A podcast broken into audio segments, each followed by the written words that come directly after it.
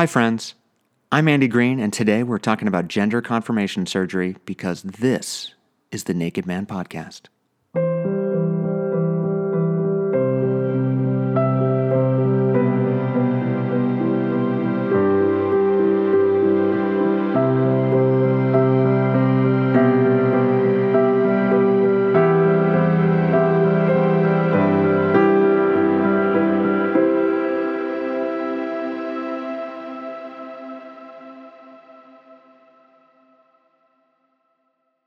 First encountered Logan Ashley Kisner online last September. I was programming films for what was then a theoretical Movies with Friends talk show, and one of my main goals was to use the show and platform to spotlight more unique, unheralded horror films with socio-political relevance.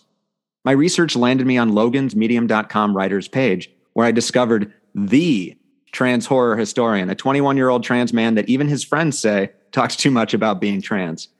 Logan has written multiple articles chronicling trans horror films, culminating, I'm having trouble today, culminating in a video odyssey of an essay on YouTube, all of which are linked in the description. See? Linked in the description for this episode and well worth your time.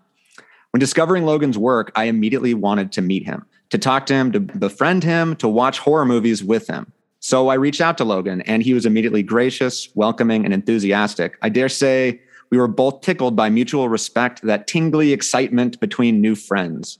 Logan and I watched his personal favorite horror film, Bit, now streaming on Tubi TV, over some sexy coffee and got to know each other on Zoom. We're going to be on Zoom again today. We've stayed in contact ever since and have been planning further collaborations. Welcome to our next collab. Today, we're going to talk about Logan's transition, which culminated with his top surgery in November. Thankfully, everything went beautifully and has continued to go that way, as far as I know. But I'm going to ask him about it. But I wanted to talk to Logan about the surgery, about his journey, his transition, about all of it. I'm going into this embracing my ignorance and leading with curiosity. I'm so honored that Logan would talk to me. Often, I think a lot of cis white people with good hearts and intentions remain terrified to engage because we're terrified to make a mistake, to insult, or to say something wrong. I think that because I've lived in that, but it's not helpful. My goal for this conversation is for it to be helpful for both of us. So enough of me. Lash, that's what I call Logan Ashley. Uh, and he goes by Logan, Ashley, Ash, any of the things. Welcome to the show. Thank you. That was awesome. I'm glad you liked it. How are you feeling in this moment? Uh, I'll answer that as well, um, but I like to start there. Uh, I am tired and nervous, but excited at the same time. Tired, nervous, and excited sounds like the three things that I'm pretty much always. Yeah. Um, I, I'm those things too. Uh, I actually sort of feel m- less nervous than normal. I think maybe I'm gaining more confidence in myself. Who, who would, why would I have that? in terms of the nervousness, is it just sort of like wanting to is it like wanting to be a good guest? Is it that or is it nervous about what we're talking about? Because i like that's my nervous is like oh i hope i don't fuck up. Oh no you're gonna be fine. No it's mostly just the the podcast thing. I'm like oh god i hope i i am good at writing. I am not good at talking I disagree. Uh, we'll we'll see. We'll see uh, if that's uh, my my job. I think is to herd you, right? To like, or or to be like, sort of like, ooh, that's interesting. Let's go there. And so let's ch- start. Let's check up on the now, which is you know you're months removed from the top surgery. H- how did it go? How is it going? And how does it feel? Uh, it's going really well. It was November 30th, so it's been about three months and everything's been going pretty smooth. Drains were out after two or three weeks, and yeah, can't really complain. And uh, I think I might be trying to like filter in terminology. You said the drains yes. were in. Uh, what does that mean? So I'm, I'm about to do a visual thing. Sorry for the listeners, but um, they basically are two little tubes that they put in middle of the rib cage that serve as a drain for the the blood and the fluids and the fun stuff that's going to come out um, for the two weeks after. Um, some surgeons don't do them. Some surgeons do different drains. Mine had to be cleaned twice a day, which was gross and awful and disgusting. And they were probably the worst part of the recovery process. Everything beyond the drains was a breeze. Gotcha. Yeah. Well, thank yeah, thank you for uh, explaining that. And uh, it does sound hard to do that. Cleaning things, having uh, I've I've helped a friend who had had a um, lipo surgery, and he had sort of like basically had to get rid of fluids, and I only did it once, and I it was it was hard for me to help. Uh, I'll just say that. And I wanted to ask this question. I may cut it. I don't know, but I because I was looking, and I was like, what is the exact terminology for what uh, for what your surgery is. Is it sex reassignment surgery, gender reassignment surgery, gender confirmation surgery? Is there a, a preference or one that you?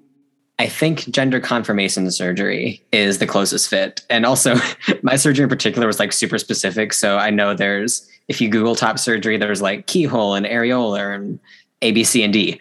I had none of those. Mine was just um, double mastectomy, sparing nipple grafts. I think that's what the paperwork says. basically it was really just like boop boop cut out you're done drains like it was because gotcha. um most trans people uh trans men have to get the nipples um resized and I didn't so that was a huge cost saving and also just pain saving thing that oh, I got yeah. to avoid that most people don't I could yeah uh and and one and actually you, you mentioned the cost and I feel like well and and you said it also that it was sort of quick like how short mm-hmm. was this uh geez, I got it was probably about a two hour procedure. Like I was there like eleven in the morning and I had left by like five at night. Oh my god. That's so in and out, crazy. yeah. That's so crazy to me because it's obviously this was the would you say the biggest moment in your life? Probably so far, yeah, one of them. yeah, and it was a, a six hour yeah. in and out thing. That seems so, so I mean surreal. It probably is it still surreal? Yeah, my first time ever having surgery, my first time like in that kind of center my parents weren't there, so it was just like me, and I'm like, I know that I'm 21, but like, I need my mom. Oh, I, I, yeah, I understand. And, and, like, was that because of the COVID restrictions? Is that why? Yeah, or, yeah, it was still COVID, so we all had to have masks on, and then just like the being by myself as I'm wheeled in the bed into the um where they're going to knock me out. I'm like, I'm I'm terrified of getting knocked out. Oh yeah, and that was your first time getting yeah. knocked out. Yeah. Oh, uh, what number did you get to? they tricked me because I didn't think they were doing the thing where they're like t- asking you questions before you fall asleep. They like mentioned my tattoos. I'm like, oh yeah, there's this one, there's this one, and I woke up two hours later, like that's very groggy, and I'm like, that's smart. Got me. They got you. Yeah, I like that. And, and, well, and so there was obviously a lot of uh, like a mental calculus going into this, and I, you mentioned the money first, and, and that yours was cheaper, but I think that's a I mean, I think our whole lives are run by money, unfortunately. Yeah. Uh, and I just wanted to sort of talk about that because it's not as simple as just, I mean, there's so many variables happening. And I, so I guess I just want to know like how, how the dominoes fell or like what yeah. the, the, yeah, the mental calculus was for you. I got very, very lucky in that my insurance had an option to cover it and that they did cover it um, a lot of places, even here, either like you have to they have to take the insurance, they have it has to be in your network. A lot of places, trans surgeries are not covered by insurance, so that was something that I had been anticipating and saving for. So when it turned out that insurance would cover a majority of it, I basically it didn't hurt the bank that bad. That's amazing. Yeah. The most that my insurance required was a letter from a therapist, and lucky me, I had already been going to a therapist four years ago and he was still in contact with us. So I got to just email him and be like, Hey, do you mind writing this for like five seconds so that my insurance can know that I'm not mentally unstable? And he's like, You are, but yes, I will write this. We're all a little bit mentally unstable. Uh, I'm including your therapist, I'm sure. yeah. Um, well, actually, uh, what is your insurance? I'm just like, I think, I feel like they deserve a shout out just yes. because insurance normally are the worst. So, like, this is like they're yeah. doing, I mean, what they should be doing. Uh, yes. Uh, so we're not necess- I'm not necessarily going to throw a party for them, but they're doing their jobs, and that's honestly the minimum for an insurance company. So what? Uh, yes. What insurance? Uh, Sierra Health and Life. I think it's Nevada only, but I might be wrong about that. Yeah, I've never heard of it, but still, good on Sierra yeah. Health and Life. Yeah, and but yeah, that there are so many people out there that can't get this, and that it's you know it's seen as elective or like outside of yeah. Um, and and then that like that money would be a deterrent to being who you are is yeah. sort of uh it's it's just fucked up but it's also in a way the exact same thing that capitalism does to every part of our Yep. lives. So, uh, and that doesn't mean to minimize it. It just- I'm just No, yeah. realizing, I'm just realizing, like, oh fuck, that's what it does for everything, doesn't it? Everything Um, is too much money. Yeah, yeah. If I want to be who I am, I I need to make money, but then that sort of stops you, Yeah. um, because that's the next sentence. Uh, well, I mean, you mentioned being terrified being wheeled in, but I'm imagining there was fear for the surgery itself, but beyond just the moment, or were you sort of, or am I wrong in that? I don't know. No, yeah, definitely. It's I have this constant chronic fear of dedicating to things. Uh, well, like even beyond surgery, just like in hobbies and in liking things, I'll like kind of dip my toe in for a bit, but always like pull back out because I'm like, I don't know if I want to like dedicate to this for my whole life. And so like this is a major surgery that can technically be undone, but I mean it's expensive and it would not look great. And so, you know, I had to have like a lot of sit down time with myself and think like, okay, it's like, do you want to do this now or do you want to wait? Or do you like, do you even want this? And a lot of sorting out my own paranoias from legitimate fears and concerns I should have. What were some of the? I mean, yeah, actually, I'm interested in what were the ones that you think are like paranoid, and then what were the legitimate fears there, if you don't mind sharing. Uh, I think legitimate fears is just like not not looking right feels like the wrong terminology, but like I was I was very picky about surgeons. At first I was looking outside of my state just because I'm like, oh, I'll make like a weekend out of it. And um, the first surgeon I found had gotten his medical license temporarily revoked in like 2003 for medical malpractice. Oh And no! I'm like, okay, he has great results, but I'm not dying for this. So I'll go back to Nevada. So I look here and literally this doctor's office is like 10 minutes from my house. And I'm like, there's no way this is ever going to happen again.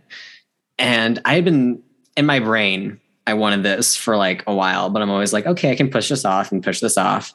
And it wasn't until like February, last February, where I started writing something that involved a character's top surgery. And that kind of like set the final gear in my head where I'm like, oh, this, this, there's no better time than like now. And then fucking like 10 months later, boom. wow, and is that the transition script that you? Yes, me? is. Ah. I'm gonna just tease you in that saying, in a tease in that I've I've read it. I read it Mhm. this morning in, in advance. We can talk about that off Okay. this, but like I, I felt like I needed to read it before this, and and I, I'm really glad I did. And also, great work. Uh. I'm excited about it. Well, okay, so you you mentioned like considering, you know, if it if it goes poorly, but also if it didn't look right or feel right, yeah. and then like when did you first start? Well, because like obviously the top surgery is sort of the is it is it the last sort of of the the thing like the stages or surgeries that like you you did or For and- me, and how yeah, long- I'm, I'm a one and done. Right. Okay. So right. So what was the um how long from like wanting to do that or like the first ideas of like, ooh, I want to do this to the actual day? Cause I'm just like trying to I'm just curious about like that journey for you. Like, was it 20 years? Like, I mean, that's Yeah. that's a baby. So no. one year old. Yeah. I was I was very forward thinking. Yeah, Um, exactly. No, probably around 18 or 19 was when I started like toying with my idea of my ideal timeline where I'm like, okay, at 21, this is going to be done. And at 25, this is going to be done. And my parents had their own put input. They're like, we'd prefer it if you wait until this age, at this stage, and A, B, and C. And so we all had our ideals. And then it just kind of ended up, oh, turns out this time is great. And we all have concerns, but the bar is already down. The, car- the cart's moving. We're not getting out until the ride's over. So here we go. I love that. And, and and it seems like it just sort of happened at the right time. Yeah. I guess when did you have the first inkling? You're laughing at me. Good. No, you're good. yeah, yeah, yeah, yeah. No, I, I'm just sort of like, when did you have the first, like, I mean, you said 18, 19 was the first time you were like thinking like seriously about the timeline of this surgery. But before that, uh, when were you thinking of sort of your gender and, uh, and, and your identity and how that has shifted? Consciously probably around 15 or 16 with the power of hindsight i can look back and realize oh no you there was a lot more going on than you just being emo in middle school. Like there was some there were some untapped things that you didn't have a vocabulary for. But by 15 or 16, I'm like, okay, like woman's not right. Let's try non-binary. And so I worked with that for two years and I'm like, nope, that's still quite not quite right. And then I don't even know what about like one one random night in 2017, I'm on Tumblr and I look I, I go to like this blog for trans men and there's a post there that's like, if you need to ask, the answer is probably yes. And I'm like, all right, let's let's look into this, I guess that that seems really nice and that like there was a, a community for that yeah. of course did you have a, a, really good community online in person both? Like it seems like your family has been really supportive which is great. Yes. My my family has been very fun to be learning alongside with me. Um, i was closeted for the first year so they they i came out to them when i went to college. And there was about a six month lo- six month learning curve for them and then they're right along with me making jokes with me. And then my friend groups changed a bit over the years, but for the most part, everybody is like, it's not even something we think about much anymore. Right. Th- that response makes me feel like I'm making it a thing just by asking. Uh, and no, I'm like, not oh, at all. But no, but it is sort of the, but I feel like that, uh, it's like the not talking about it makes it a thing for people that didn't have that in their yeah. lexicon growing up or, or didn't, or just wasn't uh, exposed to that or knowledgeable about it. So it's sort of like, you know, and, and, this is a terrible metaphor, so forgive me, but like uh-huh. I was thinking about this uh, right before, where this sort of conversation sometimes kind of reminds me of whenever I help my parents with technology.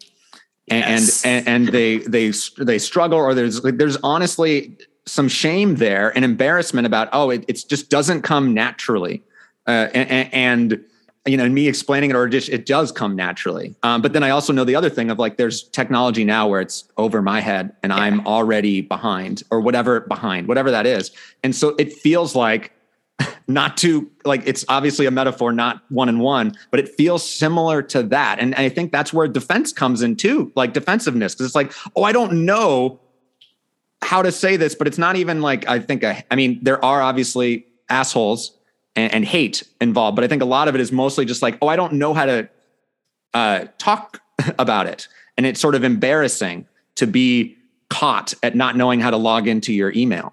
Right. Yeah. And, and that's, and that's sort of what it is. Uh, so I, I guess I'm inhabiting that ethos right now, even though I don't think I'm I think I'm. I think I've logged in successfully. Yeah, you you you've gotten into the email. I've gotten into the email. I don't know which ones are unread or read yet. You know, how do I mark this one? How do I respond to an email? I feel like there was there's like a lot in that. You know, couple years of like you're sort of experimenting, right? Or sort of yeah. like the idea of it doesn't feel quite right. I wanted to ask you what if you could what does that mean to you? Like it, like what is the the not quite right feeling? Ooh, that meaning's changed a lot for me i think over the years because like i mean fucking high school nobody feels right. I think that's a universal thing regardless of gender identity. But it got to a point where in my head where i'm like okay this this clearly is like something more serious than just being like a little weird.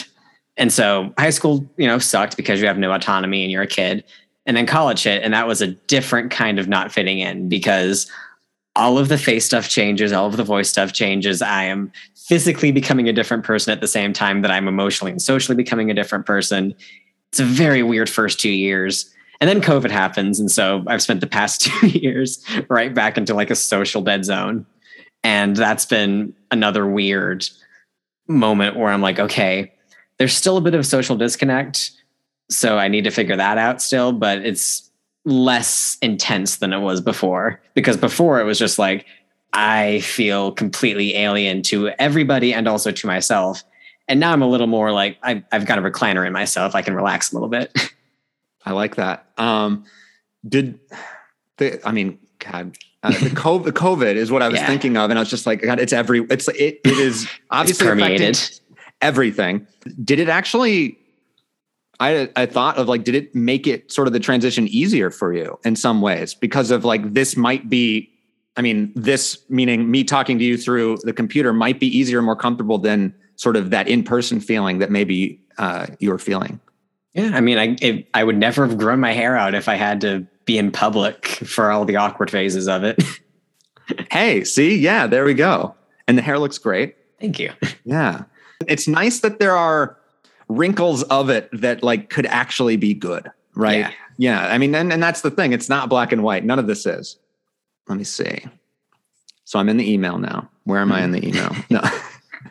is there is there a folder in the email that you want me to open or that you uh, that you came in with being like, okay, I hope Andy asked me this, or I hope like this is something that I really want to to share. Not to put you on the spot, but I just was that was like, I mean, I guess I did put you on so here you go. Enjoy. Uh, I don't know. Um, probably just like I I do really actually like your metaphor about parents and technology. Yeah. because like almost every single conversation I have with my parents for like that first six months was just like turning the computer on because my parent my parents are super sweet. They're very accepting, but this was like a blind spot for them. And I think they were also a little bit embarrassed that like I A didn't feel comfortable coming out to them until I was living somewhere else at college. Mm. And that they were like, okay, like we got to learn a whole new thing. And you know, my sisters, my sister was my little shooter back at home. Like every time they'd fuck up, she'd be like, uh, uh, like stop that. And they're like, it's like you're here, but you're not. And then after they asked questions and they they were wrong a lot of the time. And I and now whenever like they have a question that they just immediately text me, they're like, okay, what's this? And I have to I'm like A, B, and C, and they're like, cool, thanks. And they file that away somewhere in their brain. and now you're sort of doing that for me, I guess, um, and for hopefully my mom and, and my and, and other people out because I think it is there is curiosity for sure, and that's like the best way to be about it. And I, I really appreciate how I think just transparent you are about it. It really means a lot to me, uh, and and I know it's not like supposed to be about my comfortability, you know, but Yeah. You are indeed making me feel comfortable. So that's a gift. And actually, I was wondering if that sort of connects to like you you have it in your profile and you mentioned it to me in like the email and I, and I also said it in the intro that you're you're sort of known in your circle as the the trans guy who talks too much about being trans and I was just wondering if you see that as like your mission or like clearly it's something you're passionate about. So I wondered like wondered yeah, what is that to you? That, that quote is so funny that that actually wasn't said to me by a friend. That was hate mail sent to me anonymously. Oh no. I have I've gotten a few um, negative comments on my writing. That's the only hate mail I've ever gotten directly to me is like seven paragraphs, and that was one of the things they said, and I just loved it so much. And I'm like, yeah, I do. What about it? But um, I love that you own that. And Yeah, uh, I'm like, sorry I said that he was a friend at the top, but it sounds like you turned it into something Yeah. useful. Yeah. yeah, I'm like, yeah, that that is my brand, I guess. I, I was thinking about this earlier because even the stuff about transness that is like quote unquote public knowledge, like culturally in the lexicon, most people still don't really know about it. And there's like, I have learned so much more from like subreddits than I have from like medical doctors because Right. medical doctors are like, we think this, we it might be this. You're probably at risk for all of these things. Ugh, there's not enough studies to know, so good luck. And you know, you hop on Reddit and there's millions of people like, here's my experience, here's A, B, and C. Who knows the long term effects? But we're all in this together. so I I feel like talking about it is like warts and all is like important because you have like you have the stereotype of the trans person being too sensitive like that did you just assume my gender pronouns stereotype that i have never in my life seen a trans person act like there's like the idea that oh you just pop a pill you take a shot and poof you're unrecognizable as the other gender and that's also very not true it is a weird and long and very awkward process like it's taken me almost four years now to get to a place where i'm like oh i'm like finally settling in all of my skin Yeah. Well, and, and it's just like, and it's like what you said about high school where no one feels quite right. But Yeah. yours is is that much more of a not right feeling. And because I'm like sitting here being like, God, it took me 25 years to sort of figure out who I was, kind of. and I am a straight white dude, basically. So it's just like, how hard is it to to do this? Really fucking hard, which is why like I admire you so much too. Like like that you're 21 but like that's why i mentioned like oh has it been 20 years because in my i forget that you're 21 when talking to you uh, i'm like oh man i'm old um which is funny because i look 12 ah, no don't say that 15. i look 46 so no so obviously you like talking about uh, trans and in particular trans horror and, and in pop culture and stuff like that and i think that's a really good in to connection with people and to understanding. And that's literally how we connected, I think. Cause I was like, yeah. to me, how I love to learn more than more than even a subreddit is a movie. If it yes. if I can uh, and then talk about it with people after, right? And people that know more than me, which is everyone. So I was wondering, like, I mean, because it d- does sort of feel like you are the the trans horror person, or at least that's your mission to be that, which I love that for you. And we are putting the flag in the sand or yes. on the moon, whatever it is, it has been planted. And I was just uh, wondering because, uh, and I, I mentioned this in the outline. Okay, so my parents, and I have a lot of friends that still don't get the horror thing. And I feel like that maybe even connects to the trans thing in general. Like there's something there about like we judge horror for what reason? Because I mean, the, the, surface level of like, oh, it's bloody, or a lot of it is sexist, a lot of it can be really trashy, whatever. Um, but I was just wondering, like, how did horror and, and, correct me if I'm wrong, but I'm assuming that horror had a big part in maybe this journey. Uh, and and uh, how yeah, how did it play a role in discovering who you are? Uh, well, first, my my mom, I swear to God, has seen every horror movie ever made and that ever will be made. She is she has an insane lexicon, even if she doesn't remember all of them. Like she has seen so many. And so just in my house growing up, there was always a horror movie on. And even when she like, okay, here's the TV version of Child's Play and not the actual like watchable version. Like I was watching this stuff growing up. And so it was just kind of like always a presence in my house. And then as I'm figuring myself out, I come across movies where I'm like, oh, that's the thing I can relate to. Oh, here's this. And then COVID happened and I'm swept by the tidal wave of trans horror, and it just two years later, this is my thing. Yeah. Uh, and you mentioned to me how it's like horror can be a very useful sort of metaphor or or lens to put on for the trans horror, and and and you talked about the werewolf transformation in particular being sort of what it feels like uh, mentally and physically. Yeah, it, it's probably the genre where you can take internal things and literalize them the best like, oh, you feel like a monster? Now you're a zombie. Now you're a werewolf. Now you're a poltergeist. Like you are literally physically the embodiment of your fears. And that's like the fun of horror to me is like a the absurdity of it, like Evil Dead 2 and Reanimator are some of my favorite movies. And those are horror movies that succeed because they understand that the horror is kind of funny. Yeah. And also just like the way that it can tackle serious topics without feeling condescending all the time exceptions to that rule, of course, but my favorite right. horror movies are like, we're not shoving this in your face. It's just a very clear theme or through line that you can follow if you're looking for it. Right. And but it could it could stand on its own as yeah. just this is just Regan vomiting or whatever it is. But there's obviously much much more shit going on in the background if you if you are into it uh, or or want to um, see that. Well, I mean, since we were on it, uh, on horror or maybe just uh, general film, if there's one film with a trans lens that particular particularly speaks to you and your experience, or just the trans experience in general, uh, what would that be? Uh, and and yeah, like what would be the mandatory viewing? Yes, I split movie? this. I split this into two answers. I split Ooh. this into movies that are actually like trans overtones, and then movies that I think you should view with a trans lens just for fun. Ooh, so. Like um, the trans one, I think I, I picked Sleepaway Camp for this one just okay. because it is, it's so fascinating. Like I was explaining my video essay to a classmate the other day and I mentioned that it was three hours. And he's like, you spent three hours just talking about Sleepaway Camp. And I'm like, no, but I could have because it is, well, here such, you go. it's such a fascinating movie. I think, I think mostly because we don't know the intention behind it because Robert Hiltzik has been a very reclusive about this and about the movie in general. And he had like, there's no screenplay online where you can see, like, oh, this was written in, here's the direction, here's the intention. None of that. He hasn't talked about it. And so you're just kind of left to like, okay, like, what is he trying to say?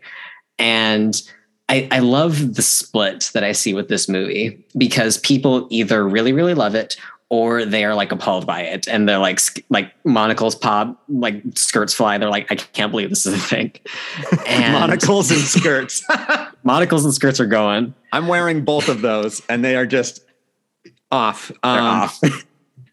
well i think is i mean it has a well and maybe I don't know. I don't want to necessarily spoil it because, like, I like if if some spoiler if someone, warning for Sleepaway Camp. If somehow people haven't don't know the ending of Sleepaway Camp, like, definitely go in without knowing that ending. Yes. Wow. Um, uh, so I don't want to ruin it, but it has, uh, yeah, it has a, a, a quite the ending, and that it.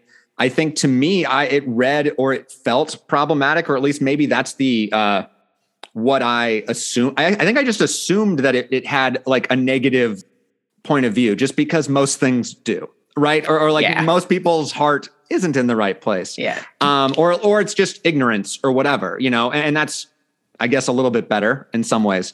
I mean, I said that I'm ignorant off the top of this, so that yeah, it, it, but like, um, you know what I mean. So I think it's interesting that that's still that it obviously doesn't for you. It's like it is the one to to talk about yeah, trans horror tends to skew negative. So if you if you assume a movie to be negative, like that's probably a safe bet. Right. But um this is also the movie where like it's not the most famous trans horror movie. It is I want to say it's the earliest horror movie where like again, sleepaway camp spoilers.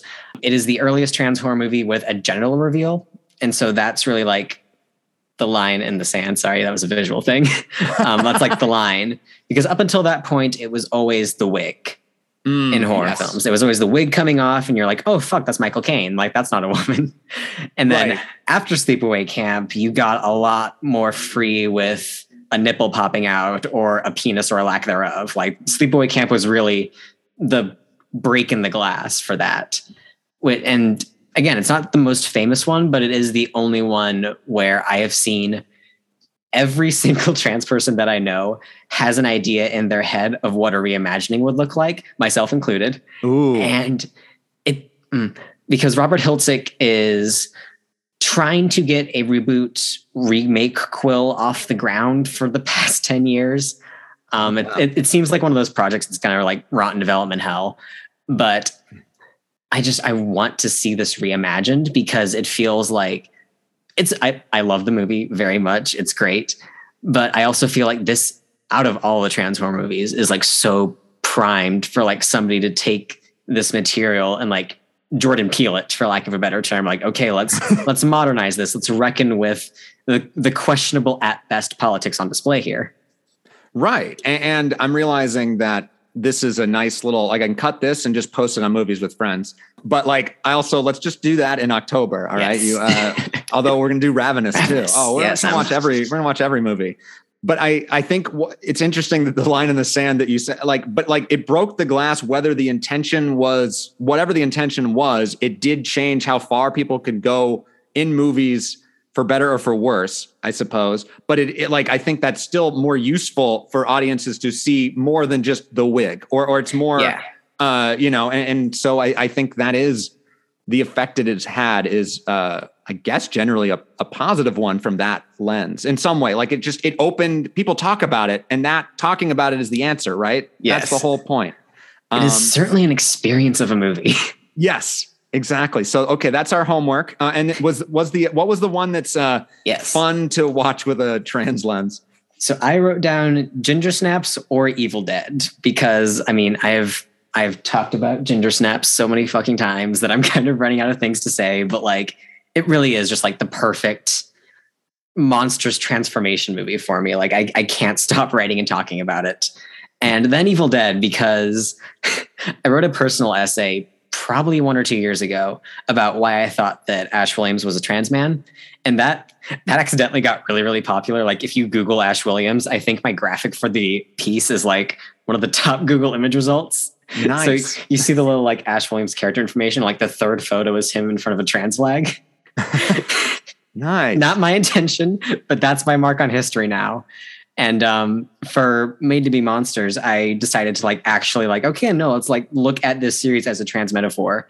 And I was really, really impressed with how like genuinely it's there. Like it is a story of a person going into a cabin, like physically transforming and coming out a different person.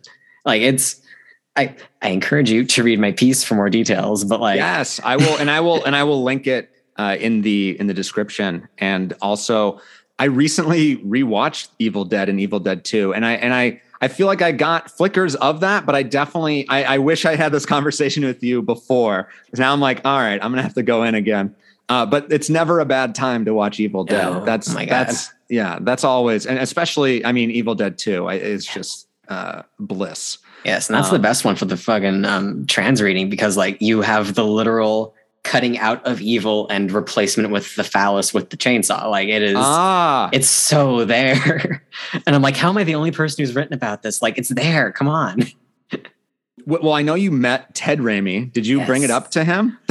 I uh, I I thought about it. Let me tell you, because I I knew I was going to meet them. I was going to meet Ted Raimi and Bruce Campbell both, and so I brought my um my Lunatics DVD cover. It's it's signed on my wall, and I thought about for Bruce. I'm like, what if I printed that out and had him sign it? And I really really thought about it, but I'm like.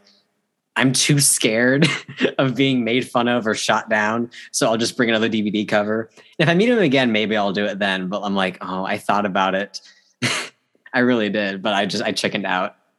I understand that. And there's also like, I mean, I don't. I think uh, Bruce seems like a a, a good individual or a, a well, I don't know what good means, but like a Yeah, he's a Uh, nice guy. yeah, nice, yeah, a nice guy. But like that would be the most devastating thing to like have that moment go poorly. Yes, you he was and- the and- only person at that con who was not wandering around freely. Like I ran into Kane Hodder in the men's room, but Bruce Campbell was like under guard. Kane Hodder in the men's room. That sounds Seriously. I, I could not. I said hi to Kane Hodder. I'm like, hi, I love you, and then I could not like stop running into him. I'm like, I'm trying so hard not to be creepy, but like, hi. You were just uh, emulating his role, you know, just sort of always around the corner. Uh, he appreciates that, if anyone. I feel like we we might be sort of uh, you know taking the landing down here, but I mean, you were sort of talking about some of the uh, cliches or stereotypes, and I was wondering if there was any other misconceptions that you like that are hurtful or that are really annoying. It could be a small thing or anything. Like, is there any of those that we can just fucking dispel right now? And we can think about it. No, I've got one. It's just um, it's Oh. gonna get accidentally very serious because this is like a thing that happened today. Oh, okay. Because um, the Texas governor just signed an order saying that um, trans children are to be reported as being abused if they are trans because they view being a trans child as being abused by the parent. And I'm not trying to like, oh, here's a segue into my thing, but like I made the connection in my brain because I'm like, well, if you don't know any trans people and all you know is the movies or the books or the bigotry, then I can understand why people get that misconception because all you see, at least specifically in trans horror for such a long time, is the trans character without autonomy. Like they're always abused by a mother. They're they don't have the choice. And asterisk being trans not a choice, but the choice to transition is, and the choice to be open about it is a choice. And so it's not until very recently that we have seen media depicting transness as a positive thing. And so it's it's frustrating because I'm not trying to be like, oh, the movies made us this way or the books made us this way, but like the narrative in the public consciousness has been trans people are just crazy or depressed or fucked up. They're not like actually this thing. This thing is a symptom of something bigger that they're probably being abused or that they're like they think they're their mother or something like that. And that's that was fresh in my brain today.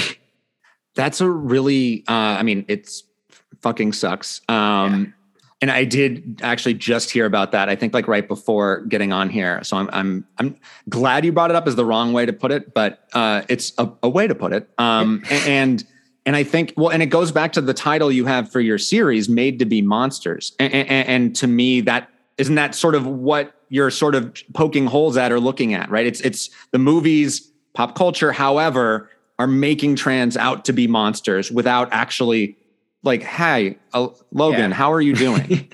like what? Like I mean, and obviously this is way different than if it was sleepaway camp, but like yeah. that I think that's the same thing that happens obviously with queer uh, you know uh, populations with uh, people of color all you know everything it's sort of we have those like just images of what that means and a lot of times it's been colored by shitty fucking media um, yeah.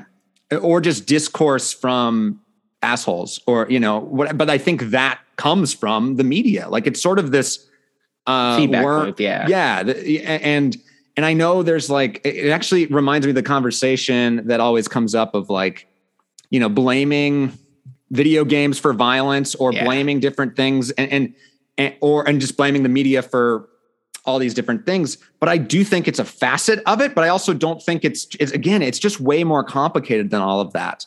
Yeah. Um, but like to me, there's a reason I grew up with a like a white savior complex and that like I like am turned on by like fixing people because like yeah. that's what every movie was that I grew up with, and every movie was me, especially like growing up as the kid that had to hide being a comic book nerd and then become the coolest person sort of or seeing that like oh peter parker that's me right? Yeah. and, and, like it was so empowering but also like such bullshit too like that it because it i wasn't the one who needed that. Um and, or like it was sort of treating me like i thought i was an underdog for my whole life right? And that's just not true.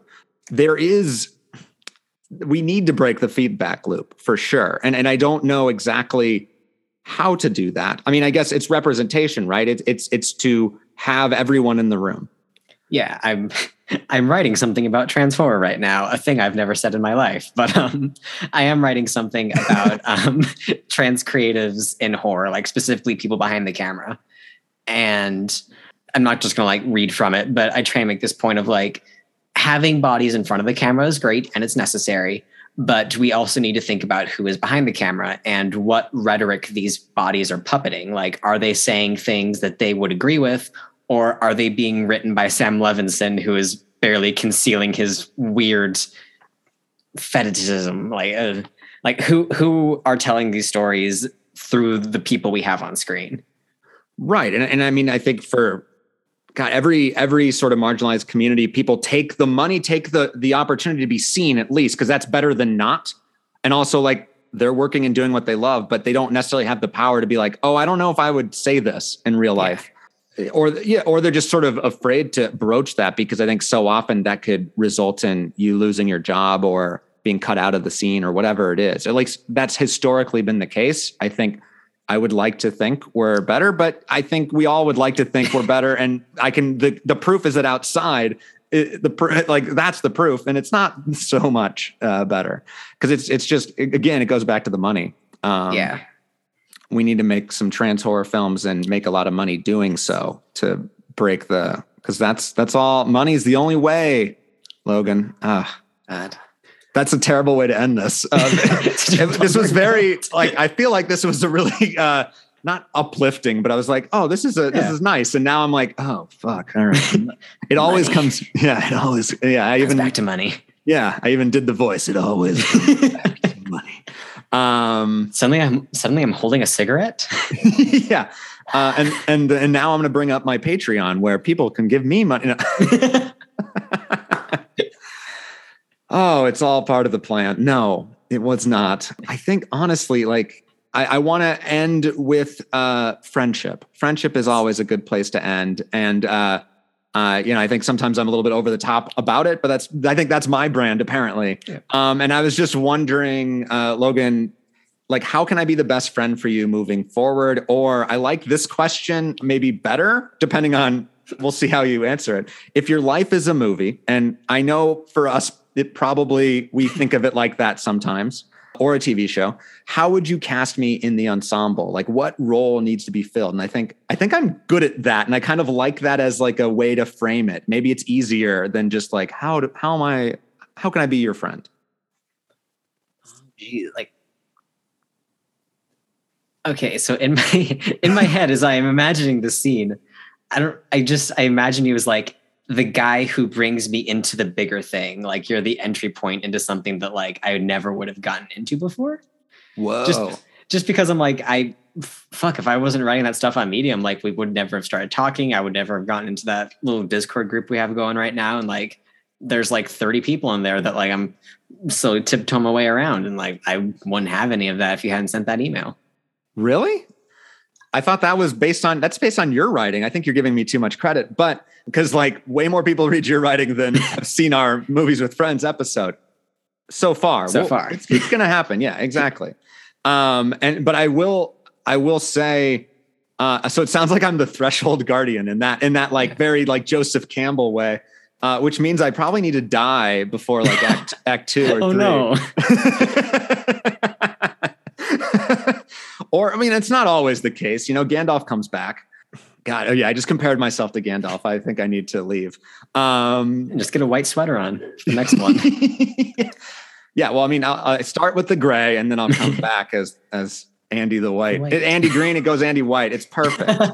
um, is it? I don't know. Uh, well, I mean, I guess how I will take that is that I, I sort of well, I, I mean, I, that feels like honoring and like I, and, and also feels like a responsibility. And also like, I want to continue to play and collaborate with you. And so it's like, I think I feel the same way about you in terms of the trans community and, and turn, and that is bigger than myself. And also just like, I want to be outside of the fucking box that I've been in my whole life. Right. And a lot of yeah. that is, was built around me. I didn't, I didn't build this box, uh, you know, and I think it was, took too long to see the box, right? Uh, so I think we sort of maybe both are those mirror or foils uh, or, or, mirrored guardians or something. Um, and, and, like I think, I mean, society failed failed us both and, and continues to fail all of us. Uh, but I but Never I think, change society. Yeah, and, and, but I think, and I would love to continue to figure out more in terms of the movie uh, realm and and and and making stuff with you. And like that does feel like the bigger thing, right? And sort of we're both peeling that open right now, uh, and sort of at different points, but also kind of the same point in our journey. Uh, and and this is the intersection, which has been really cool. And so yeah, I'm already excited for our next adventure. Yes. Um, and hopefully it'll be maybe in Vegas or or you can come here. Yeah. Uh, and we'll figure that out. Um, that would be really cool. But uh, Lash. Is that I? Yes. I'm going to own that. That's my. own that's, it. Okay, that's my name for you, or at least what I will call you. Name for you sounds like possessive. I, I, just, I just think it's fun. It sounds yeah. cool. It also sounds horror-y. Lash. Like there's oh, blood yeah. at the end of that. Uh, thank you so much for coming on to the Naked Man Pod and, and just and being honest and and being yourself and and it really means a lot to me. Of course. Thank you for having me. Like mini tangent, but like the community outreach result, I guess, of what I've been doing has been like the most interesting part because like I struggle a lot in my brain with like, okay, I'm doing this, but like nobody's reading it, nobody's responding to it. And with this trans horror stuff has been the first time where people like reach out to me. Like I probably have like 10 or 15 emails over the past few months of people just being like, hey, I found your writing. Can you give me advice on this? Or I found your writing. Thank you so much for writing about this. Like, I didn't know this was out there. And I now I'm finding stuff out about myself. And I'm like, okay, so like this stuff matters and there's an audience. And I'm very happy to have tapped into this and hope to continue doing that in bigger projects that will hopefully be coming this year. Ooh, he he uh, rubbed his hands together. The ultimate Doctor Evil, evil genius. yes, exactly. I, am really excited to see continue that, and also that's like so cool. Uh, you know, I think uh, there's a second like episode in a row that I've recorded where it sort of ended with like basically artists being like, "Oh, it's really nice." Continued. People, well, no, but it also like it, it's really nice when people reach out to you and sort of yeah. and and, and it, it, does feel like you're just operating in a vacuum, and I and you don't know if what you're if anyone is reading it or if it's doing anything, and uh, and yeah, it's really nice to have proof uh, that it the work you're doing matters and it does uh, and that you matter. All and, and i'm so excited to i mean that i still have some of your work to read like the evil dead piece is exciting. So yeah i will continue that journey with you. And and yeah everyone else thank you for joining us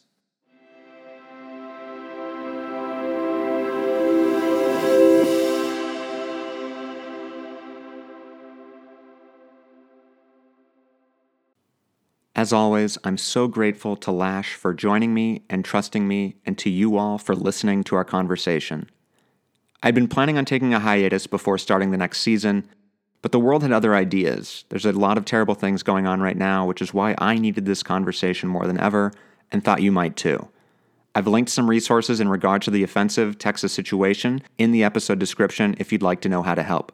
You can also find the soundtrack of Logan Ashley's life and all others on the Naked Man Spotify page. Please rate and subscribe to us on iTunes, Spotify, or wherever you get your podcasts. Tell all your friends and movie buddies. And if you like what I'm doing, if you like what you're hearing, do me a favor. Please join my Patreon, join this community, and be part of the conversation. Be empowered in where this show goes from here. Visit patreon.com slash begreen. The link is also in the description. And if you can't afford to donate or feel uncomfortable doing that because for all the reasons, but you want to be involved, not to worry. Reach out and I'll invite you to our Discord, no questions asked. Please rate and subscribe to us on iTunes, Spotify, or wherever you get your podcasts. Tell everyone, it would mean a lot to me. Follow us on Facebook and Instagram at Naked Man Pod, and don't hesitate to reach out to us at nakedmanpod at gmail.com. If you have any thoughts and feelings you'd like to share, about Texas, Ukraine, this conversation, anything, call and leave a message at the Naked Man phone line at 747 231 7120. Next time on the Naked Man podcast, I'll deliver another succulent monologue. In the meantime, as my dad always says, be sweet.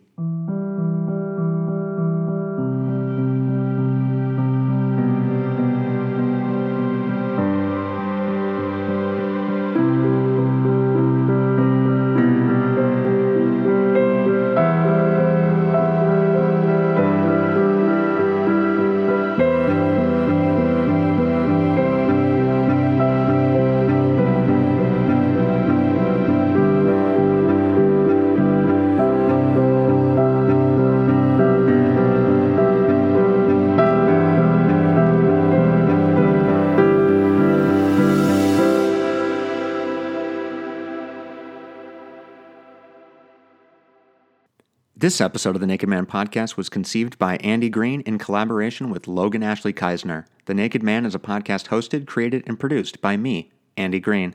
All music was composed by Robert Panico, and all graphics were created by Christopher Miles.